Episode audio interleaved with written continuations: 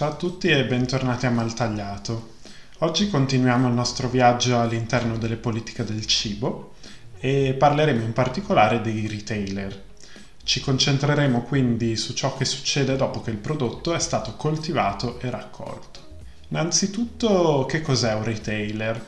Una definizione che a me personalmente piace e che se vogliamo è un po' vaga, è quella che si riferisce ai retailer come qualsivoglia posto dove si vendono generi alimentari da consumare a casa. Insomma, può essere un retailer, quindi il fruttivendolo, il supermercato o anche l'agricoltore che si appoggi a gruppi d'acquisto solidale.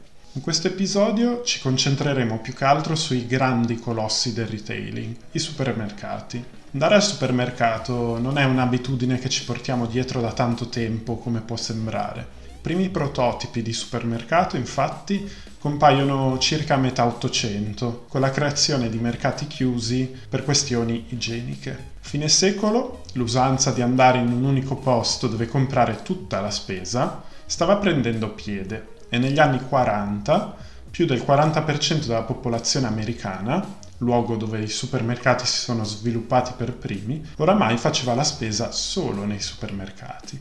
Più grandi retailer a livello mondiale sono Carrefour, con 12.300 punti vendita in 30 paesi, e Walmart, con all'attivo più di 11.300 store in circa 27 paesi. A cosa è dovuto il successo di questi giganti? Entrambi hanno una politica espansionistica aggressiva, basata su merging and acquisition. In pratica trovano un terreno fertile all'estero dove potersi insediare, che sia privo di rivali economicamente alla loro altezza, e si inseriscono nel mercato utilizzando la rete di supermercati locali già esistenti. Successivamente, quando hanno preso confidenza col nuovo mercato, li acquisiscono e dopo un'iniziale fase di transizione li sostituiscono con i loro store. I prezzi bassi che queste superpotenze del retailing si possono permettere non consentono ai concorrenti locali di poter competere e la comodità dei servizi che offrono non è paragonabile a quelle che i paesi in cui si sono inseriti possono offrire. Insomma, è un po' un gatto che si morde la coda più questi colossi diventano grandi e più hanno possibilità di acquisire ed espandersi a spese di realtà locali e più si espandono, più crescono economicamente. È incredibile poi quanto il modello del supermercato ci affascini come specie. Pensate che in Argentina, per esempio, fino al 1985 solo il 17% della popolazione faceva la spesa al supermercato. Nel 2001 era diventato il 57% in Cina si è passati dal 30% della popolazione nel 1999 al 48% solo due anni dopo, nel 2001. Per quanto possano essere efficaci le campagne pubblicitarie e di acquisizione dei supermercati, questi valori indicano quindi che ci piace fare la spesa al supermercato, che sia per la comodità o per i prezzi solitamente più bassi rispetto alle alternative.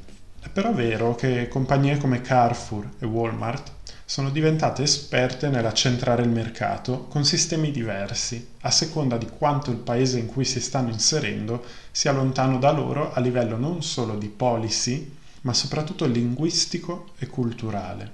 Come ho già anticipato prima, infatti, quando entrano in un nuovo contesto, queste compagnie cercano dapprima di imparare la cultura locale, inserendosi nel mercato con sistemi di joint venture, facendo affari con un partner locale, poi in un secondo tempo, una volta imparate le strategie efficaci, grazie alla loro maggiore forza economica, rilevano la quota di minoranza e si appropriano dei punti vendita. Questa strategia è stata utilizzata per esempio da Carrefour nel 1989, quando dopo che il governo di Taiwan solo tre anni prima aveva aperto a investimenti diretti di paesi stranieri, Carrefour aveva deciso di voler espandersi a Taiwan, ma non conosceva niente della piccola Repubblica cinese.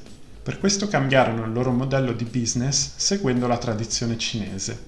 Tale strategia viene detta glocalization, dalla fusione di global e local. La glocalization, di per sé, può avere risvolti sia positivi che negativi sul paese in cui viene attuata. I principali pro della glocalization sono l'integrazione di certificazioni e standard laddove il governo del paese non vi sia ancora arrivato per cui in questo caso i retailer si sostituiscono alle istituzioni locali in maniera positiva, riempiendo il vuoto legislativo, richiedendo da sé un'agricoltura più sicura sia a livello di uso di pesticidi che di igiene. Per trovare un esempio di ciò dobbiamo tornare in Guatemala, del quale abbiamo parlato nello scorso episodio riguardante la storia delle banane. In Guatemala, infatti, la compagnia di supermercati dei Paesi Bassi, Ahold, ha introdotto per i suoi fornitori linee guida stringenti sugli standard igienici del cibo, ben prima che il governo attuasse delle riforme in tal senso. Gli aspetti negativi invece della globalization non possono però essere ignorati. Principalmente l'economia di scala che questi colossi possono attuare grazie alle loro reti logistiche incredibili danneggia gli agricoltori che passano da essere price setters, coloro che decidono i prezzi, a diventare price takers, coloro che accettano qualsivoglia offerta della multinazionale di turno per i loro prodotti. E una volta stanziate nel paese, le grosse società come Walmart e Carrefour tendono ad accentrare a tal punto il mercato su di loro da diventare di fatto monopsonie. Una monopsonia significa che c'è un unico compratore del prodotto che può scegliere il prezzo a cui comprarlo. Per cui se in Italia per esempio Carrefour fosse l'unico compratore di limoni, da un giorno all'altro potrebbe decidere di pagarli la metà, avendo dalla sua parte tutta la forza di essere l'unico creatore della domanda per quel bene. Inoltre gli agricoltori allivatori devono rispettare appunto degli standard per queste compagnie, che significa aumentare i volumi di produzione, a volte fuori dalla norma, e scartare parecchi prodotti che sarebbero stati venduti altrimenti. Gli standard infatti non sono solo qualitativi, ma molto spesso meramente estetici. Le mele devono essere perfettamente tonde, le carote avere una sola punta. Tutto ciò provoca sprechi incredibili a monte della filiera alimentare. In Nicaragua, un altro paese del Centro America, i piccoli produttori si sono fatti forza e hanno rifiutato di sottostare alla tirannia Walmart, che li costringeva a scartare fino al 25% di ogni raccolto, perché non corrispondeva agli standard estetici della compagnia. Inoltre Walmart stabilisce solitamente dei punti di raccolta nei nuovi paesi in cui si stanzia, degli enormi magazzini dove accumulare tutta la merce per poi mandarla nei supermercati contadini del Nicaragua per arrivare sino ai magazzini dovevano compiere viaggi di centinaia di chilometri, perdendo molto del raccolto durante il tragitto, che si rovinava e poi non superava gli standard. Il Nicaragua non è l'unico paese dove Walmart si è trovata in difficoltà, fortunatamente, mi viene da dire.